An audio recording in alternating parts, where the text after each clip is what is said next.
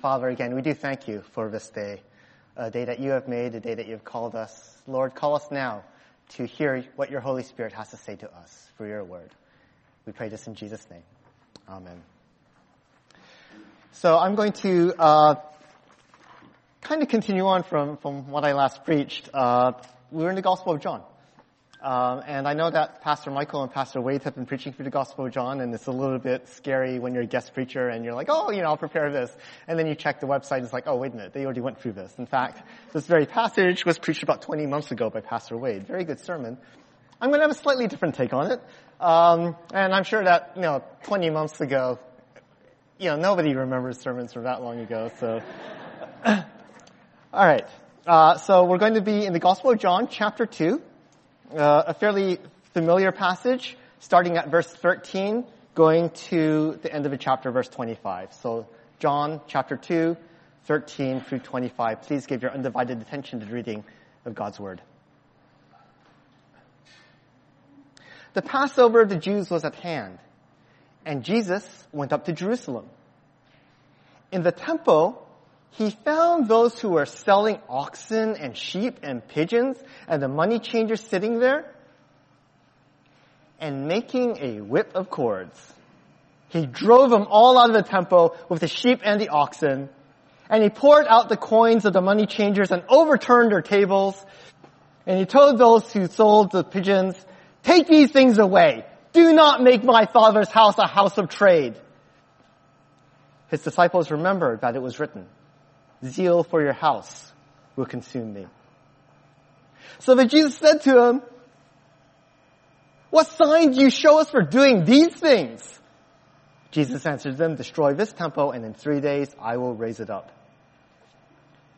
Then the Jews then said, it has taken us 46 years to build this temple and you'll raise it up in three days.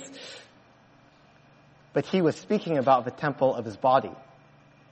When therefore he was raised from the dead, his disciples remembered that he had said this, and they believed the scripture and the word that Jesus had spoken.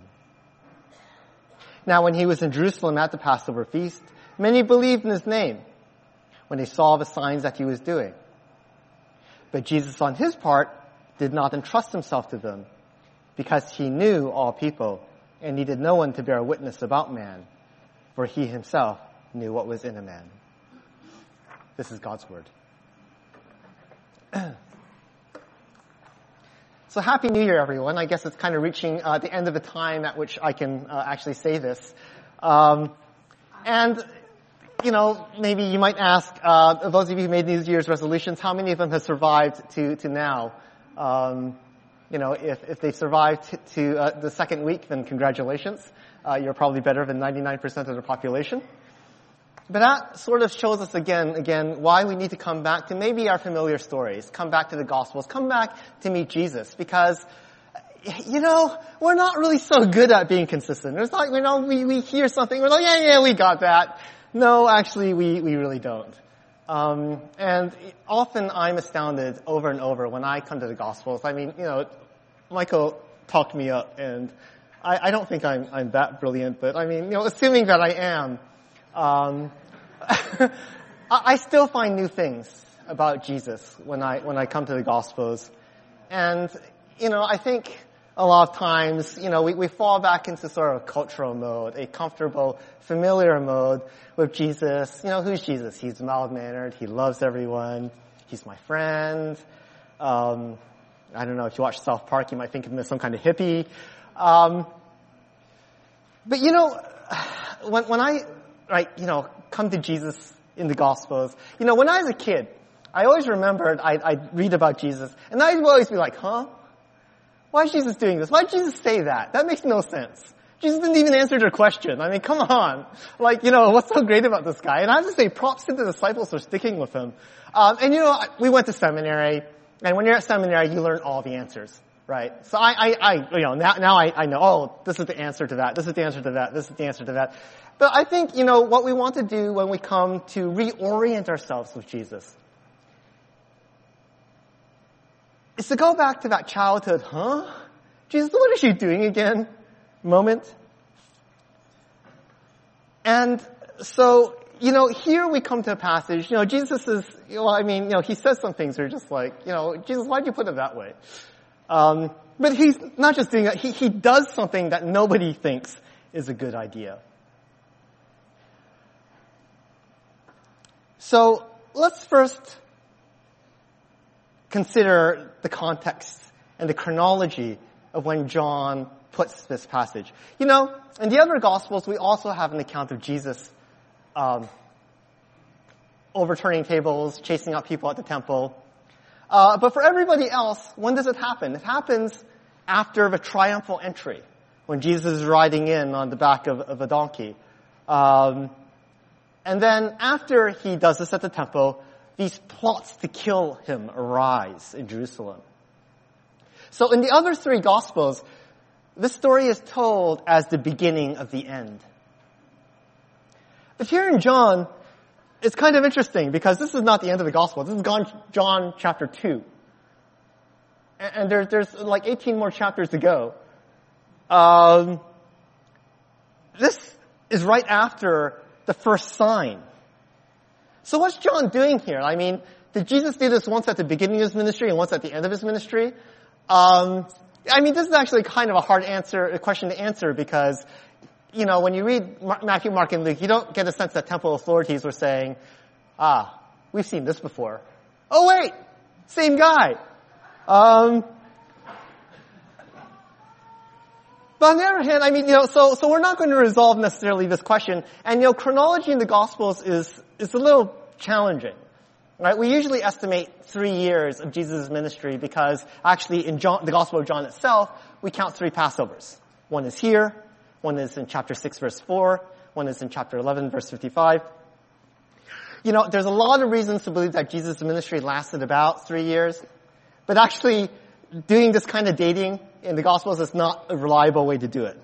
Um, and one way that we can demonstrate this is actually, if you look at two of the other Gospel uh, temple cleansings in uh, in the Gospels of Matthew and the Gospels of Mark, is that there's another event that happens around them that they record, which is Jesus curses a fig tree. And when he curses this fig tree, well, the Gospel of Matthew says he cursed the fig tree because it bore no fruit and it withered right away. And then he goes off and he does this stuff at the temple. The Gospel of Mark, interestingly enough, Mark, the guy who always says everything happened immediately, and right away this happened, and right away that happened, and right away that happened. Jesus curses the fig tree. And then he goes to the temple. And then after they come out of the temple, the disciples like, hey, the fig tree is withered. And Mark, the guy who says everything happens immediately, didn't say that this happened immediately. Um, you know, it's, so, so the thing is that we have to recognize that when the Gospels place things, it's not necessarily chronological order, but it's trying to orient us in the way that they want us to understand the story. And John places this pretty much near the beginning of his gospel. In the first two chapters, I mean, right, this is the beginning of John. What do we see, right? Everybody knows the, the passage. In the beginning was the Word. The Word was uh, with God, and the Word was God, right? We see a new creation in the beginning. Uh, we see seven days uh, from chapter one to chapter two. Um, we see the first sign or for a sign of a wedding, a party. A sign, which is a sign of, of um, a resurrection. A sign of the wedding feast of the Lamb. Um, John at the beginning talks about what? A new temple. Chapter 1 verse 14 speaks of Jesus coming um, to, a lot of translations might say, pitch his tent with us. Uh, some of your translations, which are not very good translations, says he just came to dwell with us. Um, that doesn't quite get to, to what it's saying. But pitching a tent is reminiscent of a particular tent in the Old Testament, which is what? The tabernacle. This is where the Ark of the Covenant was. This was before the temple was built. In a sense, this was the mobile temple, the place where you come to meet God. In fact, you couldn't, you couldn't go in to meet God because God was filling the place and you're just like, no, no, not going in there. That would, that would be death. Um, but rather, Jesus comes. He's a new mobile temple. Moves around where you meet God. The Spirit descends on him at baptism the way that the Spirit descended on the tabernacle in the temple. Interesting uh, little thing that Jesus says at the end of chapter 1. Um, where he says that you will see the angels ascending and descending on the Son of Man. What does that mean? Well, that's a reference to Jacob's ladder. When Jacob uh, fell into a dream and he saw uh, in that place that there were angels ascending and descending uh, up like a, a, ladder or a staircase or um, you know a, a staircase-like temple. Um, and he said, surely God is in this place. He called it Bethel, the house of God, the place where you meet God. And so what's Jesus is saying? Jesus is saying he's the new temple. He is the place, the one in which you meet God. And so, finally, this temple, Jesus, comes to the actual temple. What happens when the temples collide? John is wrapping this up and showing us not the beginning of the end, but you might call it the end of the beginning. And the end of the beginning does what? It helps orient us to what is really important to Jesus. And here we see basically what Jesus' beef is. Uh, I mean, you know, since we're ox there, you might say the beef with the beef. Um, or maybe another way we can ask this question. Um, and the question is, what's the one thing that will trigger Jesus to get violent? Have you ever thought of Jesus as a violent person? No, we normally think of, you know, a mild manner. He's my friend. Uh, you know, we, we normally don't tell our kids, hey kids, you know Jesus was violent? Um, what's the one thing that triggers him? You know, when, when I was in, in grad school, we were trained as, uh, as, as TAs to um, give our students trigger warnings at times. Uh, you know, because we might say something where they might get like offended or, or really upset. So we give them a warning about it, right? Because we might, something we say might trigger them. So something here clearly triggered Jesus. Um, triggered him to the point where he makes a whip. Have you ever thought about that? I mean, you know, this wasn't just Jesus, uh, you know, doing a sudden table flip. Um, this is Jesus doing premeditated violence because he actually takes the time to prepare a whip. I mean, it might not have been a big whip as, as, you know, Wade pointed out 20 months ago, but the fact that he actually, he takes the time to make this thing, uh, something really got him going. Okay? So what was this? Well, the animals, the money changers. Okay, so before you, like, you know, judge, uh, the, the temple authorities too harshly, I want you to take a step back and understand and think through with me what these temple authorities might have been thinking. Okay? Um, look, if people are coming to Jerusalem uh, to to worship, right? Uh, you're you're traveling like you know upward 100 miles, and this is just if you're in the Holy Land, right? If, you got a, a, diaspora coming from Persia, coming from Asia Minor, right? You're talking hundreds and hundreds of miles, and no, we don't have the Interstate 5 to drive. Okay, you're walking. Uh, you're walking, and you're probably walking with an ox or a sheep or carrying your pigeons with you. Um, so, so let's see, what's 100 miles? That's like, um, like, like Berkeley to San Jose is about around 50 miles, right? I, I might be wrong. Maybe 60, 70 miles. Okay? Uh, maybe Santa Cruz. Berkeley to Santa Cruz. How many of you have tried walking Berkeley to Santa Cruz? Now, how many of you have tried walking from Berkeley to Santa Cruz with an oxen? So, you know, the authorities were probably thinking, you know, let's make it easy on these guys. They don't have to bring their stuff, you know, their traveling is already hard enough. Let's provide it for them right here. And, you know, money changers. You know, people come from all over the empire. They might be using different coins, especially if they come from Persia. They don't use the same coins as, as the Roman Empire. Um, and what's more, the temple itself needs a special kind of coin to show that the purity, right? So, you know, hey, let's provide another service. Let's, let's change the coins for these pilgrims. Um, you know, for the temple authority, this was not a problem. This was a feature. Uh, and, and, you know, maybe we're also, you know, maybe there's some entrepreneurs out there and who want to serve the Lord, and we're giving them an opportunity to serve the Lord. It's not necessarily the concept of greed or profit per se. We don't have evidence that, you know, the people doing this were necessarily or particularly corrupt. That might have been happening, but, but that's not the focus of the passage. The problem was that this was happening at all, where it was happening.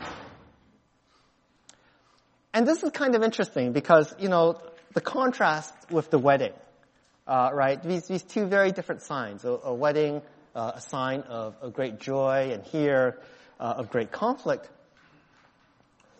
Jesus had a very different reaction at the wedding when his mom told him, hey, they're out of wine. Do you guys remember what it was?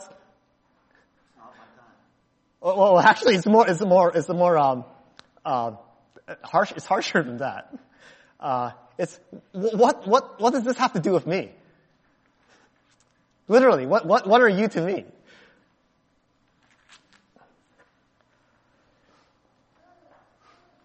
you know, Jesus is not, his, his goal is not to make everybody as earthly happy as possible.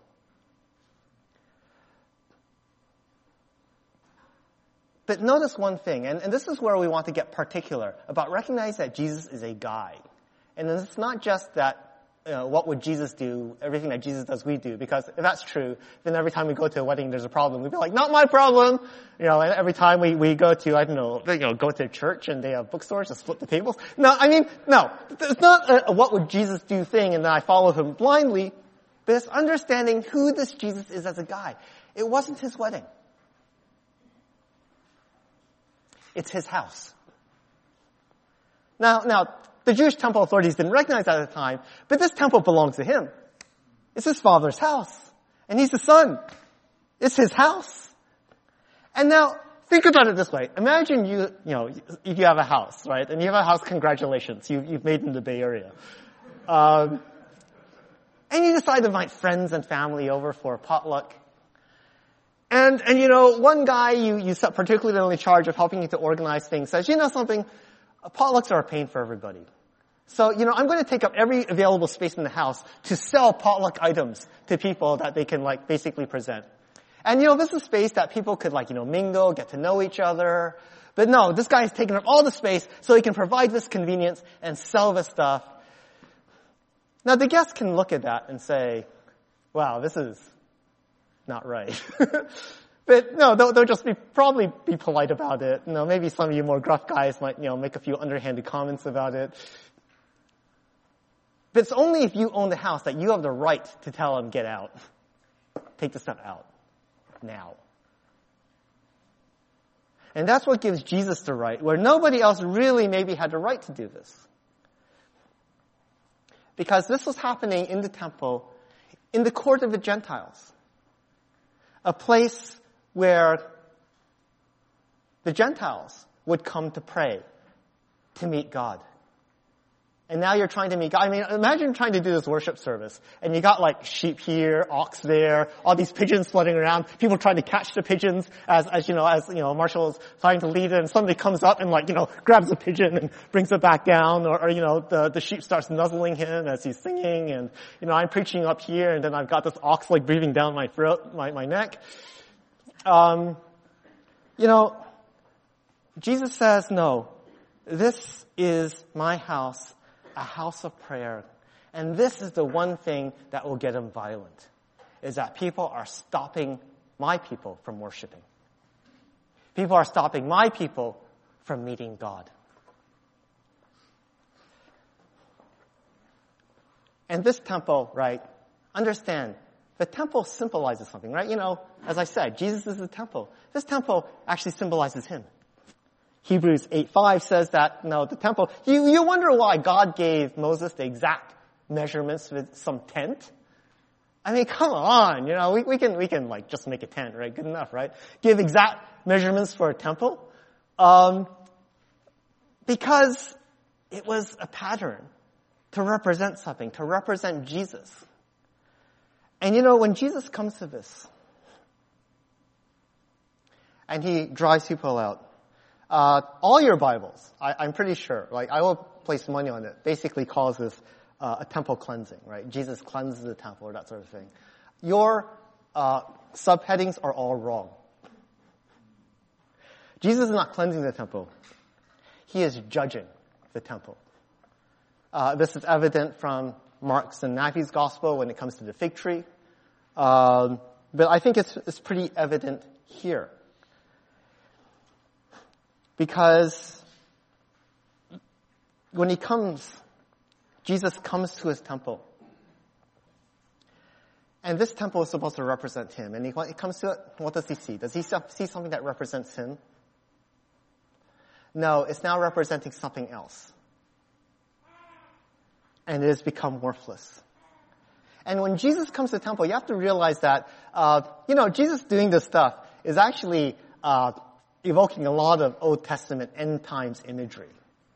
Um, and you know, when, when Jesus comes to the temple, it's, it's basically, uh, you know, it's, it's what the Old Testament calls the day of the Lord all over again. And sometimes, you know, the day of the Lord, this is the day when the Lord comes.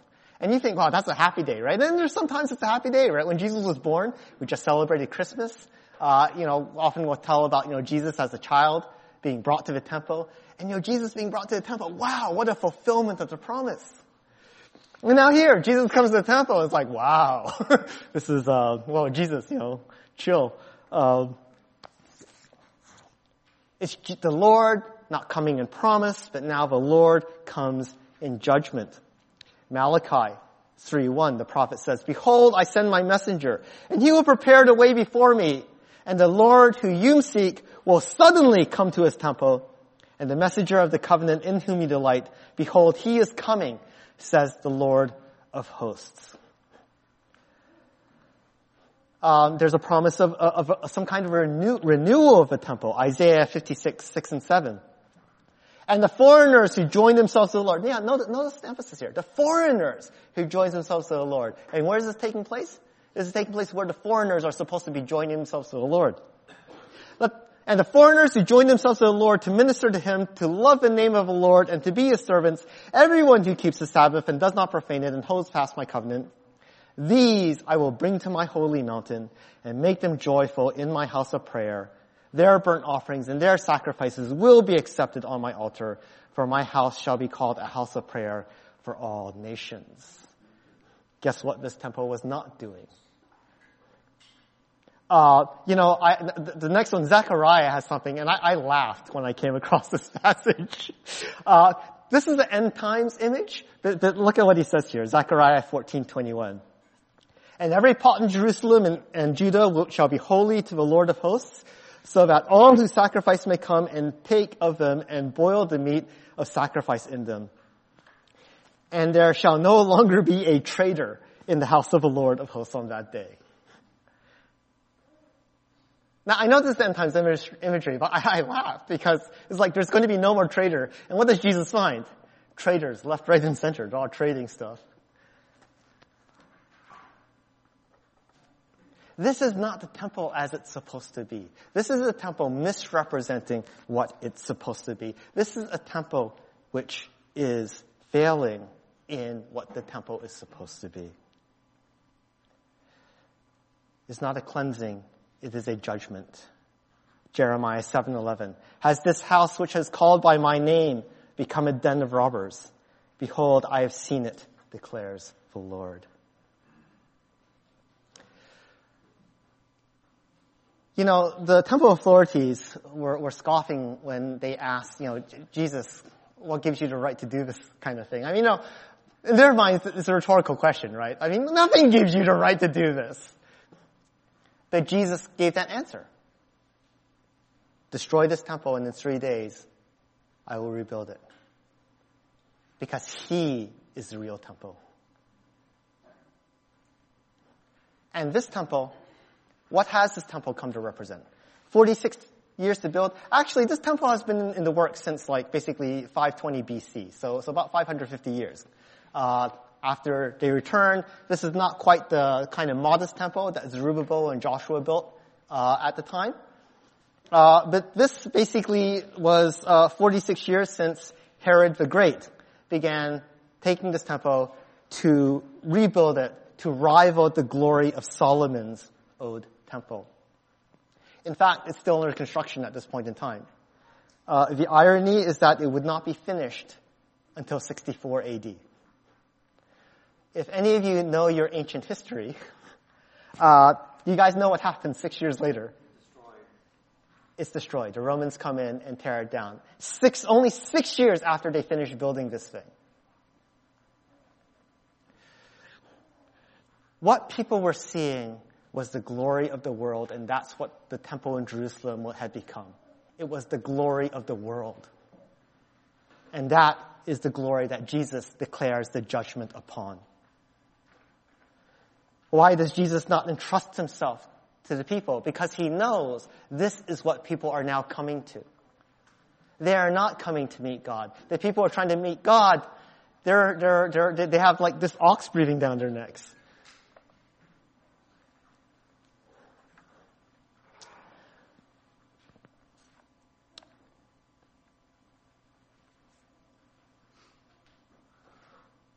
When we come to church, are we here to meet Jesus?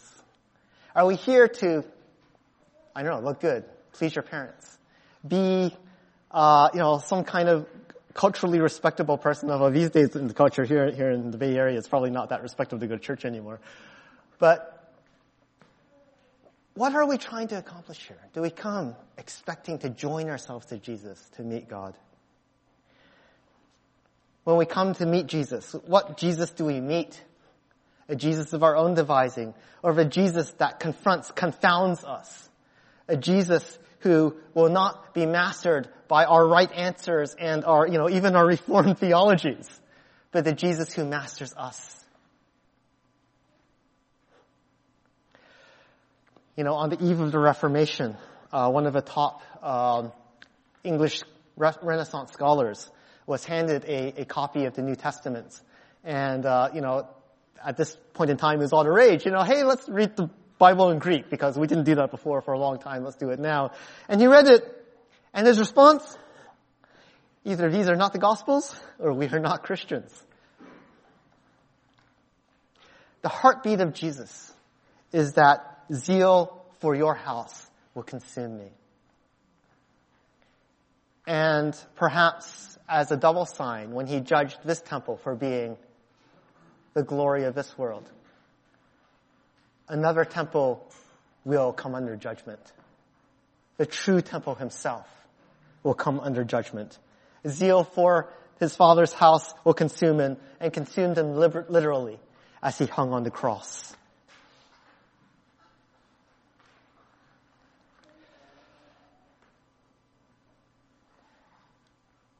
This is the Jesus who has come to say things that we don't really expect, maybe that we don't really want, to do things that we're like, hey, hey, hey, you know, like Jesus, let's, let's be more respectable here. But he's here to flip us around, turn us around. Think in a different way. Not necessarily to repeat what he does, regurgitate uh, things that he say, says, but as we get to know him, to understand, you know, the wisdom to apply, where his priorities help to reshape and reorient our priorities. And in this new year, how does Jesus ask us as we reconsider our lives, our directions? Where do you want us to be? Lord, here I am. Send me. And this is our great hope because our Lord is our risen Lord, and all authority is with him. The world may rage, but take heart, for he has overcome the world. Let's pray. Father, we thank you. Thank you for seeing, helping us to see Jesus. And I pray, Lord, that you continue to open our eyes to get to know Jesus more and more not just a distant figure, but truly our Lord and Savior, truly our friend. But our friends don't always do what we want them to do. And let Jesus be that friend who does things that we don't want to do. And brings us to places where we don't necessarily want to be. Why? Because it's a better place. So Lord, we pray to give us a heart of zeal for you in your house. In Jesus' name, amen.